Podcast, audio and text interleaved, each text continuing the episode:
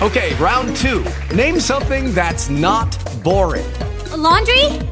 Ooh, a book club. Computer solitaire, huh? Ah, oh, sorry, we were looking for Chumba Casino. That's right. ChumbaCasino.com has over 100 casino style games. Join today and play for free for your chance to redeem some serious prizes. ChumbaCasino.com. No purchase necessary. Full prohibited by law. 18 plus terms and conditions apply. See website for details.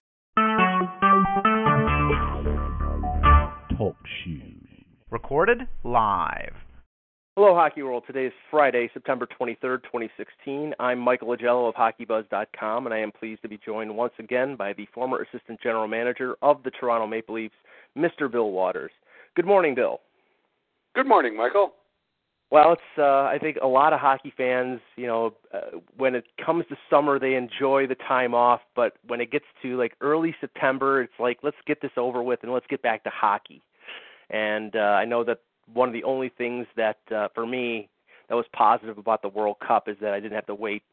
You know, I didn't have to wait until the late September for the opening of training camps. But uh, wanted to talk about the World Cup to start off, um, and what your feelings were about this tournament. I think the NHL was the idea behind this was to obviously, you know, de- derive some revenue out of it for them and the Players Association and maybe the IIHF but maybe as a plausible option uh, to uh, the Olympics, which I, I I'm starting to get the feeling they're not going to go to in 2018.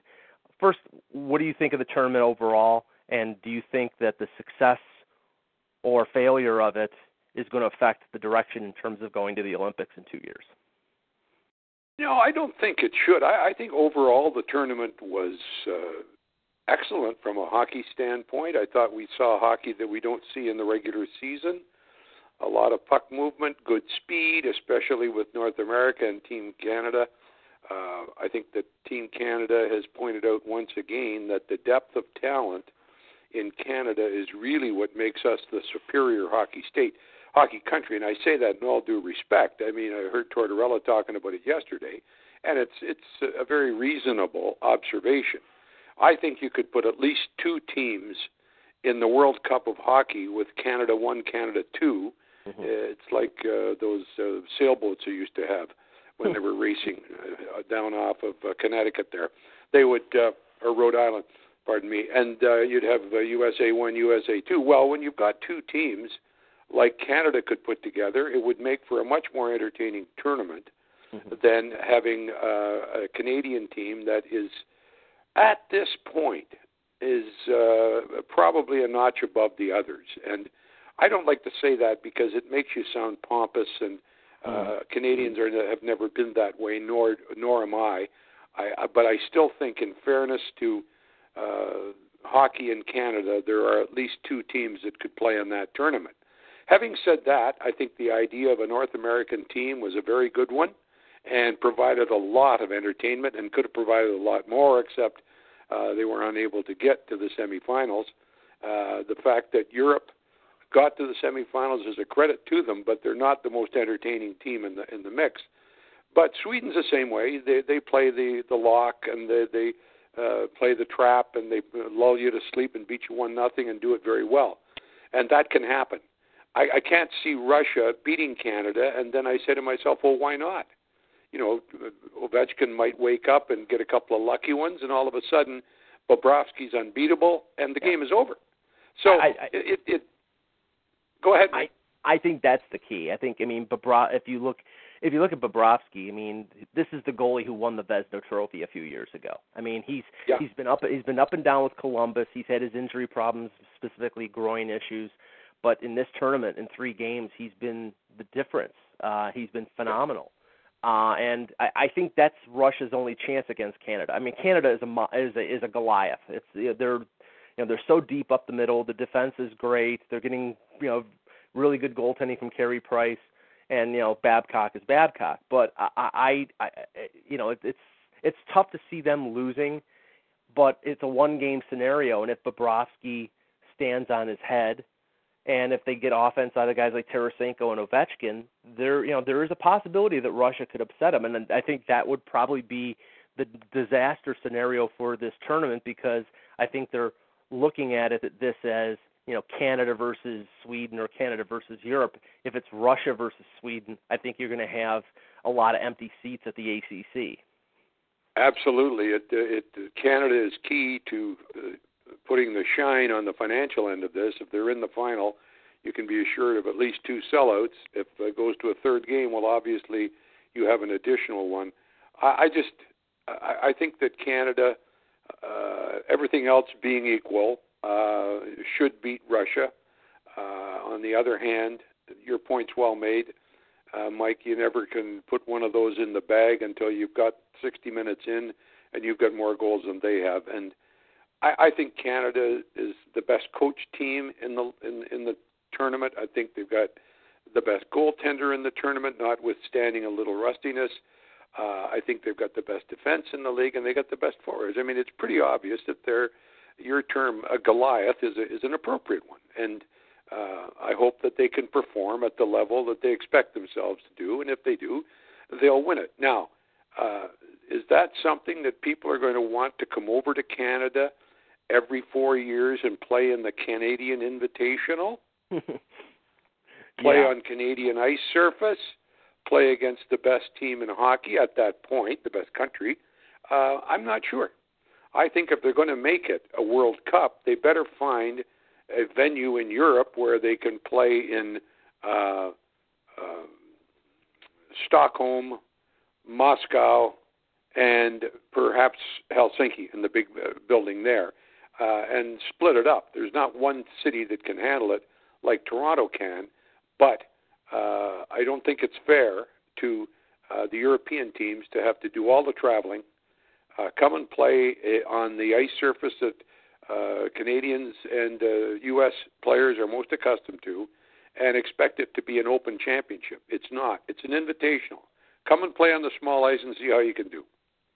Yeah, I mean, apparently Vladimir Putin made overtures about you know pitching for the the next World Cup, which would presumably be in 2020. I mean, I, I think that the, I mean, at least have like say the, a, a European group Finland, Sweden, Team Europe, Russia, and play the games like as you said in Helsinki, maybe Vienna, maybe Stockholm, in in St. Petersburg or Mo- Moscow. Spread it out there, and then have the the the, the two semifinalists come over to play the games in Toronto. That that would probably be a compromise. I, I you know you know what that would be ideally uh, monetarily that would be fine, but I think you have to you have to to be fair to the other countries other than Canada and the United States and of course Team North America, you have to let them play on their ice. Yeah. I mean, this is not a Canadian Invitational. If it is, call it that. Don't call it the World Cup and play on a soccer field that's half the size. Yeah. Can't do uh, that. A couple points on a couple teams that uh, you know sort of stood out. Obviously, uh, all the all the tension from John Tortorella on the selections made by USA Hockey for this tournament. Um, I spoke with Kevin Allen uh, of USA Today on a recent Hockey Buzzcast, and he, he basically said, look at the rosters of Sweden, Russia, Canada, and look at the top eight of those teams, and then look at the top eight of the U.S. And probably two or three of the top eight were on Team North America. Now that's not a cop out. They could have chosen a better roster than they did, but yes. I, I think it's a little unfair to lump it all on John Tortorella uh, and uh, his roster selection along with USA Hockey. I mean, I, I think you the U.S. could have been more competitive, but some of the choices were puzzling. Yes, and and you know Dean Lombardi and the group. I don't know who the group are, but uh, Burke would be part of it. I know that. Right. Uh, how they allowed, and and I don't know how much latitude they had. There certainly was some room for the Kessels of this world, but Kessel would have played just like he always did on a team like that.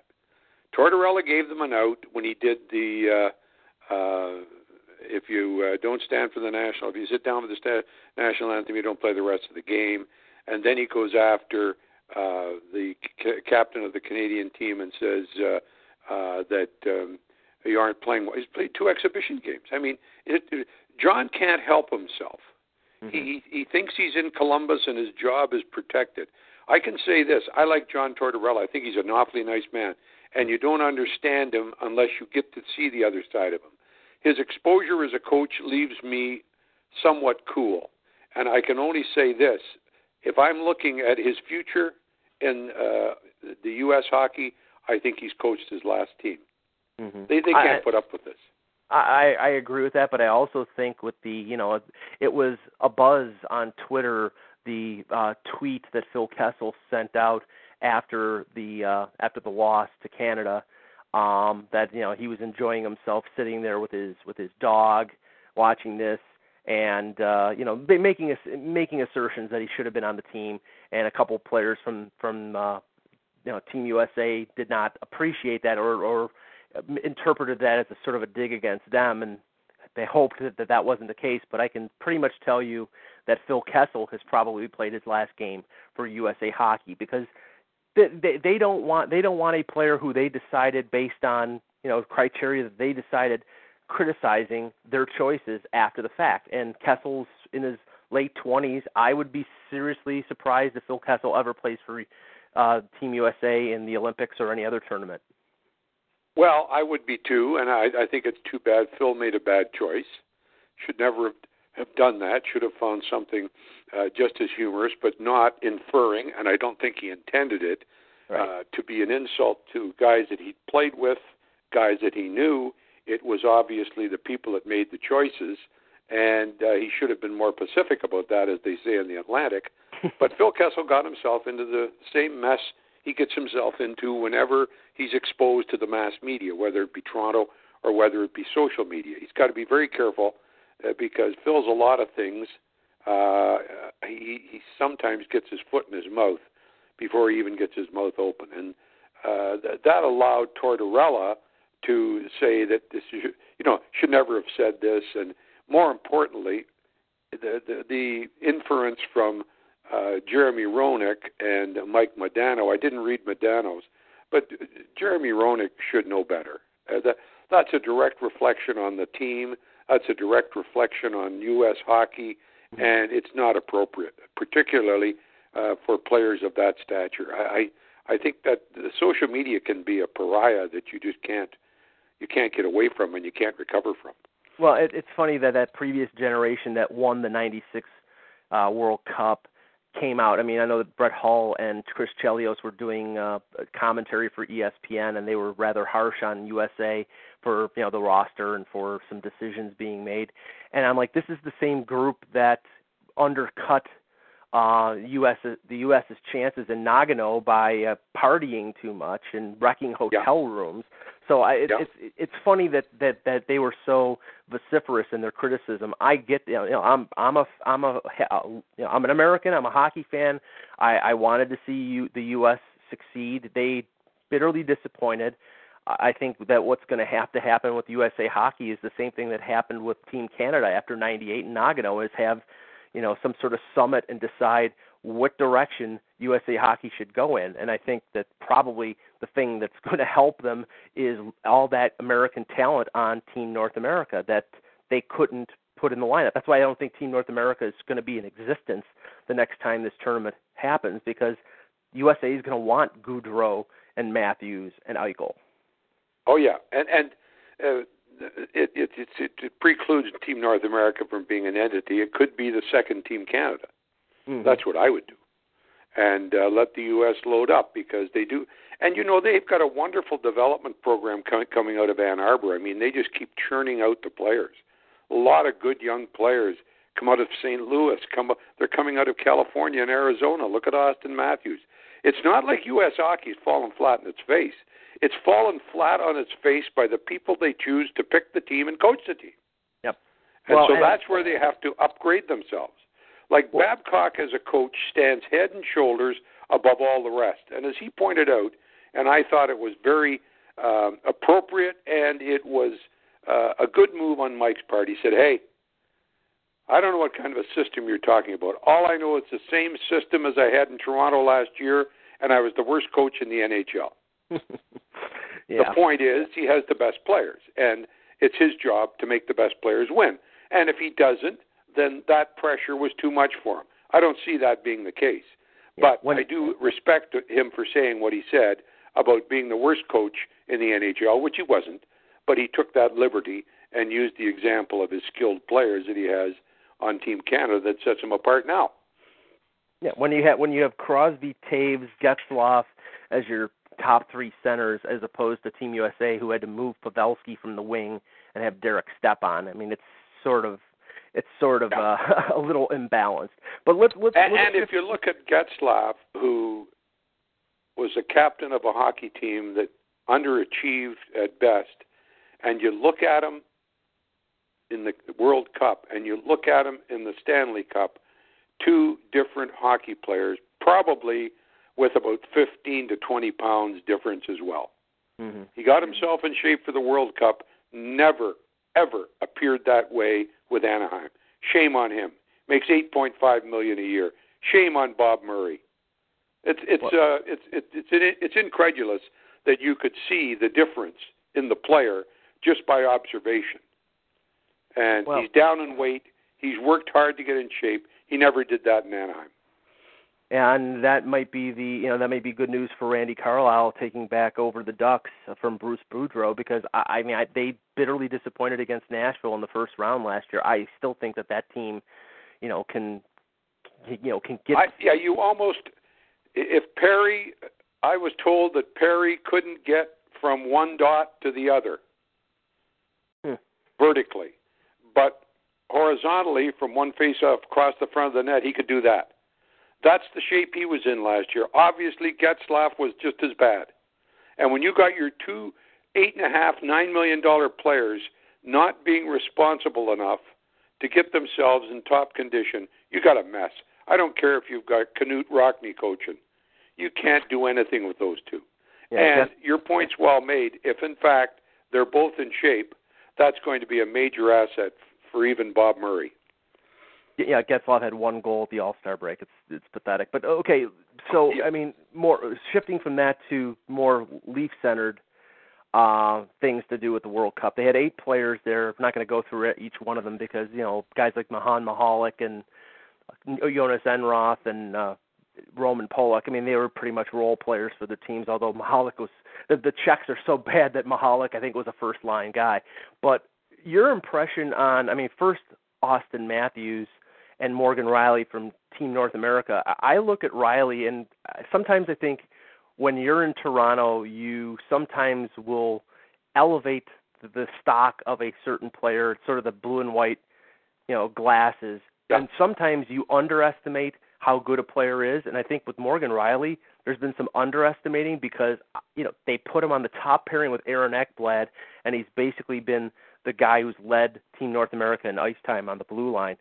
I I think he's on track to be one of the top ten defensemen in the NHL in the next few years. Well, I don't think you're too far wrong. I thought he played very well. What I liked about him was his speed with the puck. He he he he made a lot of sorties into the offensive zone with very much a deliberance and and a, a, a method in his madness. And I always saw him uh, as not being committed to going to the net with the speed he has and the shot he has. So that was a good sign. Uh, uh, Auston Matthews was, uh, I guess you could call him a pleasant surprise, but he certainly played uh, well, and you can see a 35 to 40 goal scorer playing on the left wing with somebody that can get him the puck, and uh, they've got a few that should be able to do that. Uh, I the guy that really impressed me in more ways than one was uh, Nikolai Zaitsev, Nikita, pardon me, Nikita Zaitsev. He he impressed me with his play. He was steady with his play, and he played solidly. They interviewed him yesterday. I don't know if you saw it. He spoke perfect English. What does that tell you about a guy that hasn't played anywhere but in Russia and is coming to Toronto to play in October? That tells you this guy is committed to a career in Toronto. He's committed to making himself better, not only on the ice but off the ice. And when they finished that interview and, and uh, they said their goodbyes, he said, "Thank you very much." Now that wasn't his only English. His English was very good, but I thought even to be able to conclude it, he's he's obviously spent a little bit of time getting himself ready. Sometimes these guys come over and all they've got's a, a suitcase and uh, a box full of cornflakes. And uh, in, in the case of Zaitsev, I was very impressed. I think that they can expect bigger things from him. So, if in fact uh, we're right on Rielly and we're right on Zaitsev, all of a sudden they've got two pretty good defensemen uh, who can move the puck. And in Zaitsev's case, he plays regularly with the Russian national team. You got to be pretty good to do that. Yeah, I mean, he this is a guy who's played seven years in the KHL from the age of 17 to now 24 years old. Yeah. You know, he's played in the World Championships. He's played internationally for Russia. I he's I mean, I don't think he's a finished finished product. You know that there's an adjustment coming over from Europe on the on the Olympic size ice to the North American game. Uh, but I think that this tournament helps him because he's playing in the in the arena that he's going to be playing with with the Leafs. Yeah. I, I think that he and Rielly are going to be end up being the top pairing. Maybe maybe not right out of training camp, but I think probably by you know November or December, you know a right hand shot and Zaitsev, a left hand shot and Rielly. I, I think and he's and and Zaitsev has been playing either him or uh, Dmitry Orlov from Washington have been the leading ice time uh, for defensemen on that team. So clearly the Russians maybe they don't have many options with the old guys like Andrei Markov on the blue line, but they have been giving Zaitsev a lot of responsibility. Um, you know, I think I think Rielly is going to be the top pairing guy with with the Leafs. I I think you know I, I don't think the Leafs are going to play Matthews on the wing. He's going to be up the middle. I mean, this is the this is the big center that they've been looking yeah. for since Mats Sundin departed eight or nine well, years you ago. Well, you got to remember that's what they were going to do eventually. The last big center they had like that, they picked uh, from London, Darryl Sittler. He played Yeah. almost two years left wing, put him back at center at the age of 21 or 22, whatever he was. Mhm. So I, I, I'm with you, Mike. I think eventually, and I'm not sure that it'll be immediately, but he's going to be, and he is the big center they're looking for. Yeah, I mean, I mean, and I will grant your point. There's an, a number. I mean, I think that that's what they're going to do with William Nylander this year. They're, you know, they played him at center in the American Hockey League last year. From what Babcock indicated in July, they're they're going to put Nylander on the wing with Matthews. I, I think what the Leafs are going to do is they're going to put Matthews at least down as a second or third line guy to start the season. But based mm-hmm. on what I've seen in the World Championships and in this tournament, def- his defensive instincts are that of somebody who's been in the league for four or five years. He's he's a solid two-way guy. Didn't make a lot of rookie mistakes, and I, I you know unless I know that Babcock is very careful with you know exposing younger players too much too soon, but I he you know I, I from what I heard he was very impressed with Matthews' two-way ability at the World Championships and in at you know at the World Cup he's been in a sort of different role as a winger, but I think he's going to end up being the, at least the third line center to start the season. Yeah, fair enough. Uh, I don't see. Uh, I'm talking about eventually being the number one guy. True. Uh, usually, become the number one center, you need a little apprenticeship. Some people take it on the wing. Some people take it as a third line center. So I'm not going to. I'm not going to disagree with your your plan, uh, and, and I don't know what Mike's going to do with him, but I know this that he's going to play on the team and play well. Switching to the Leafs, uh, I was up at the uh, opening of training camp yesterday. The Leafs um, left Toronto uh, and headed to Nova Scotia for the week, you know, the long weekend. They're playing an exhibition game against Ottawa on Monday, and then they'll head back and they'll likely get uh, all well, six of the eight players that uh, played in the World Cup of Hockey. Uh, only Enroth and I believe um, Zaitsev are the only ones that are, are still active, and you know, depending on what happens to Sweden and Russia, they may get all eight players back. But the Yeah. the, the the news that was central regarding the Leafs, and it, it was it was funny, Bill, because with the World Cup, there was very little media coverage at op- at the opening of training camp this year, as opposed to last year, where there like, everybody was there, and the Leafs pulled off a trade on the opening day of training camp. To this year, it was very subdued and and not as many media members there. But the the news of Joffrey Lupul, which had been sort of hanging over the team all summer, it sort of came off with a, a whimper because the previous night there was a story out of T, uh, from TSN that um, Lupul had failed his physical and was going to start the season on injured reserve, and that he would appear in front of the media on Thursday. And then, lo and behold, he did not appear and uh, re- released a short statement and basically said, um, you know, I'm not going to have any further comment at this time. It looks, I mean, to me, it looks like Joffrey Lupul is a, has a one-way ticket to Robidas Island, and we we will never yeah. see him again in blue and white. No, no, you won't. You know, I, I, I agree with you, Mike, and uh, I don't know what Lupul's problem is. He's had a series of them. Uh, when he came from Anaheim, he came as a Nathan Horton type guy. His back was done, and that wasn't enough for David Nonis. He had to sign him to a four-year or five-year contract at five million a year. I mean, how how preposterously stupid was that?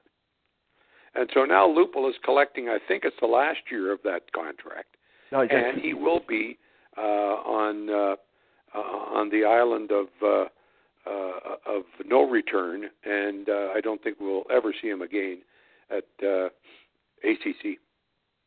It, it, it's funny because uh, Dave Dave Nonis in three instances, and it came up within the span of 48 hours. Three contracts that he signed, or three players that he signed: Mikhail Grabovski, David Clarkson, and Joffrey Lupul.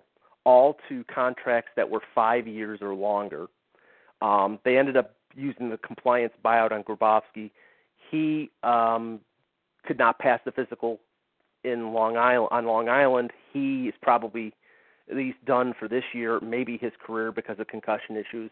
Clarkson failed his physical in Columbus. That's the Leaf contract, the seven-year contract that they signed, and now Lupul. I mean, the thing with the Leafs is they have the Horton contract, they have Robida, they have now Lupul. You're talking 13 million dollars this year in in uh, cap space or in salary that is headed to either injured reserve or long-term injured reserve. The Leafs are lucky that they have deep pockets. Yes. Oh yeah, they're, they're extraordinarily lucky, and I, I I was never impressed with Dave Nonis's business acumen and his his uh, uh, soiree in Toronto was keeping uh, with that type of uh, uh, of report card. It, it was a disaster, and uh, there's more evidence than even you and I have turned up. How about uh, that defenseman number three that they signed back to back too? That was a that was a pot load. Well, and and I have I have to say this. I mean, I'm you know there are there are people who are critical of Lou Lamoriello and Brendan Shanahan and what they've what they've done um, throughout the years. But you have to say that within the span of less than two years, in the case of Shanahan, and the span of less than a or a little over a year with Lamoriello, if anybody would have said they would have been able to get rid of Kessel, Phaneuf, and a couple other of the Lupul, and and now Lupul and Robidas, yeah. uh, and Clarkson uh, and only have a million two in reten- retention of salary in the case of Kessel. And after this season, once they get once they trade off or allow guys like Michalek and Jared Cowen and Greening for their their contracts to ex- expire, all that cap space, all that all those contractual obligations have been cleansed off this roster. I don't think anybody in their right mind would have thought it was possible to get rid of all those players with so little effect for the future. Well, and you know what? It, it, it's it's it's it's it's a testament to the salary cap world. Ottawa could hardly wait to get rid of those salaries. The Leafs could hardly wait to get rid of Phaneuf. So it was two dancing partners who were both uh, at the good salary cap hall having a dance that made it work, and good for them. I don't think that uh, uh, I don't take any credit away from the Leaf organization in expunging themselves of all the money they wasted, but don't over, go overboard on giving them credit for taking uh, Ottawa's uh, deadwood and pretending that it was an ingenious move. It it just was there for those who had mismanaged in the past three or four years. Yeah, it was the pr- it was the price that they had to pay to take on yeah. to to get Ottawa to take Phaneuf's contract because I mean I believe it's four more years after the end of this year that Phaneuf is going to be making at seven million bucks, making more than Erik Karlsson, by the way. So Yeah. I mean, the, the the negative ramifications for Ottawa will be a couple years down the line when Phaneuf starts to fade, if he hasn't started to fade already, and he, they've got that seven million dollar albatross around their neck. Uh, final thing, Bill, and we'll see this more vividly as we look at some of the exhibition games. So it's tough to make a determination right now. I was in the I was at the rookie tournament in London last weekend and saw Mitch Marner play two games. Now I, I think Mitch Marner is an immense talent, and he had a season for the ages with London in the OHL last year. He won every MVP award known to mankind, and yet I see him at the rookie tournament, which you know, he didn't impress last year, but he was an 18 year old kid, and it was the first pro experience, and he didn't really do that great at the uh, in the in preseason games with the Leafs, and they sent him back to London really early. The expectation this year is him making the team and sticking with the team.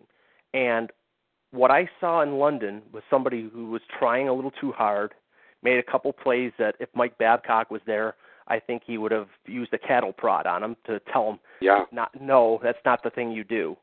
And the physical uh, aspect of things. He said yesterday at the opening of training camp he had put on five pounds of muscle. Well, he started at 163 pounds. He's now at 168. That's not Arnold Schwarzenegger. So I, I'm a little concerned, and I'm wondering where the Leafs will go here with with Marner. Whether it's he makes the team and he gets the nine games, and then they see what they're going to do, or he gets sent back to London right away, or maybe they give him up to 40 games and then send him to the World Juniors and maybe back to London after that. What, what is your feel on what you think that they're going to do with Mitch Marner? I think they're going to start on your last plan, the 40 games, the World Junior, and then if he hasn't shown Johnny Gaudreau type, I mean, you can't. Johnny Gaudreau doesn't weigh 168 pounds. No. He doesn't weigh 168 pounds.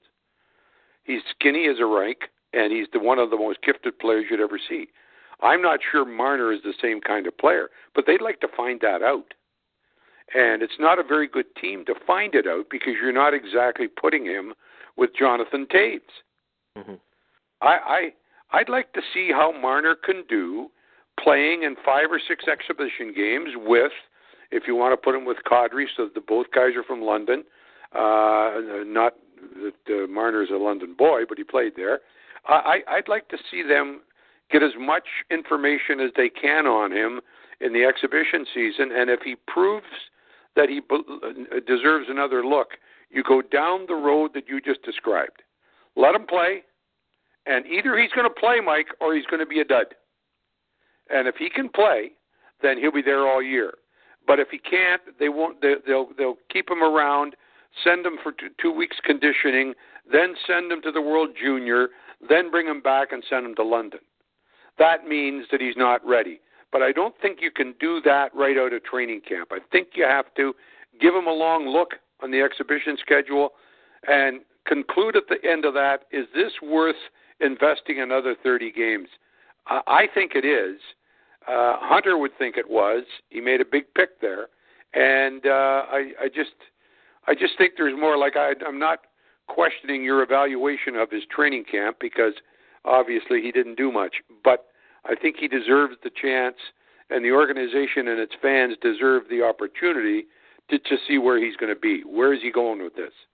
Yeah, I mean, I, I'll, I'll freely admit it was it, it was a snapshot. It was two games. Sure. It was he was, Yeah. he was playing with Tobias Lindberg and Colin Colin Smith, so it, was, it wasn't exactly playing with top No. line talent. And I think that's why. Well, you saw Patrick Kane with the U.S. team, or, or did you? Did yeah. you? Did you spot him?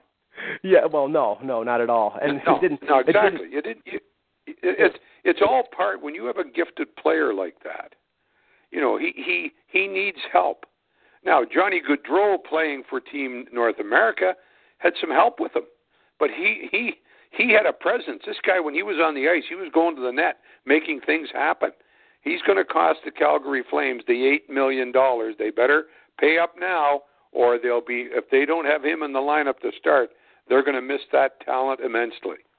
Ironically, I you know, and sort of, you sort of mentally put lines together.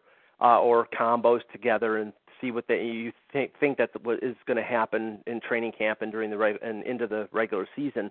And I actually think that if if Marner is kept to give him the best chance, I think he's going to fill the the Phil Kessel spot on right wing with Van Riemsdyk and Bozak. I think that you know you got two guys who've worked together in the past, and then you plug in a young guy like Marner with all of his abilities. I, I think that you know it, you, you find out pretty quickly whether he's ready for prime time playing with two veteran guys who know you know know how to play off each other and if that if that works then he may he may stay stay the season. Kadri is sort of a wild card. I mean, sometimes he plays great, sometimes he disappears, and I'm not sure if they want Marner to be sort of affected by the inconsistency of Kadri on at, at times.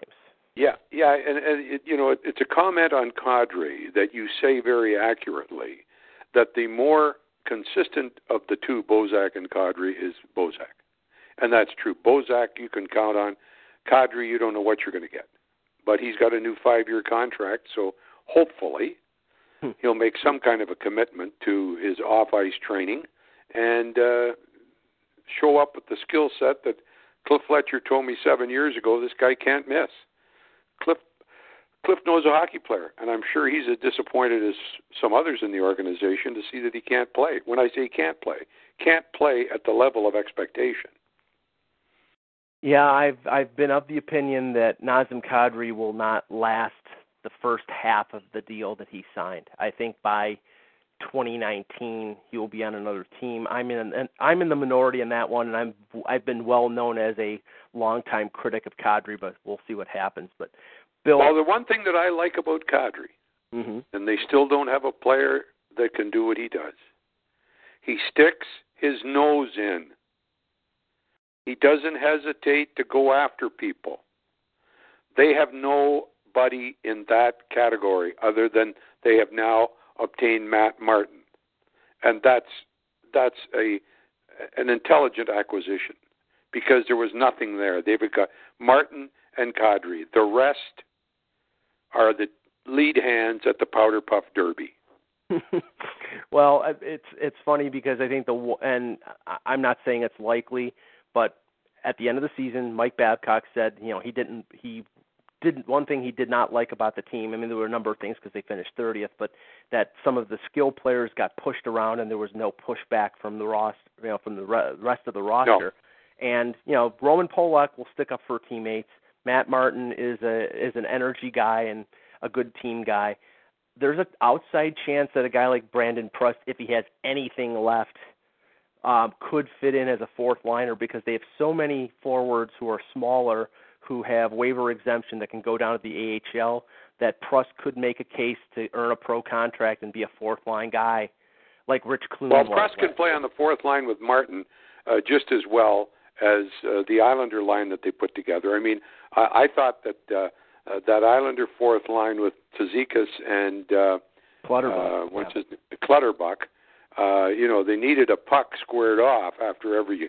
Uh, they took the edges off it after every shift, but they were effective, and they were an effective fourth line, and that's something that the Leafs will need because the rest of their team is pretty much uh, skilled, and that's it.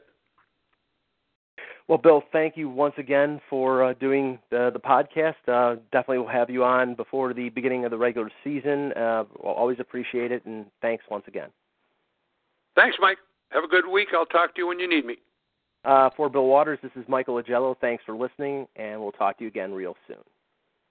With Lucky Land slots, you can get lucky just about anywhere. Dearly beloved, we are gathered here today to. Has anyone seen the bride and groom? Sorry, sorry, we're here. We were getting lucky in the limo and we lost track of time.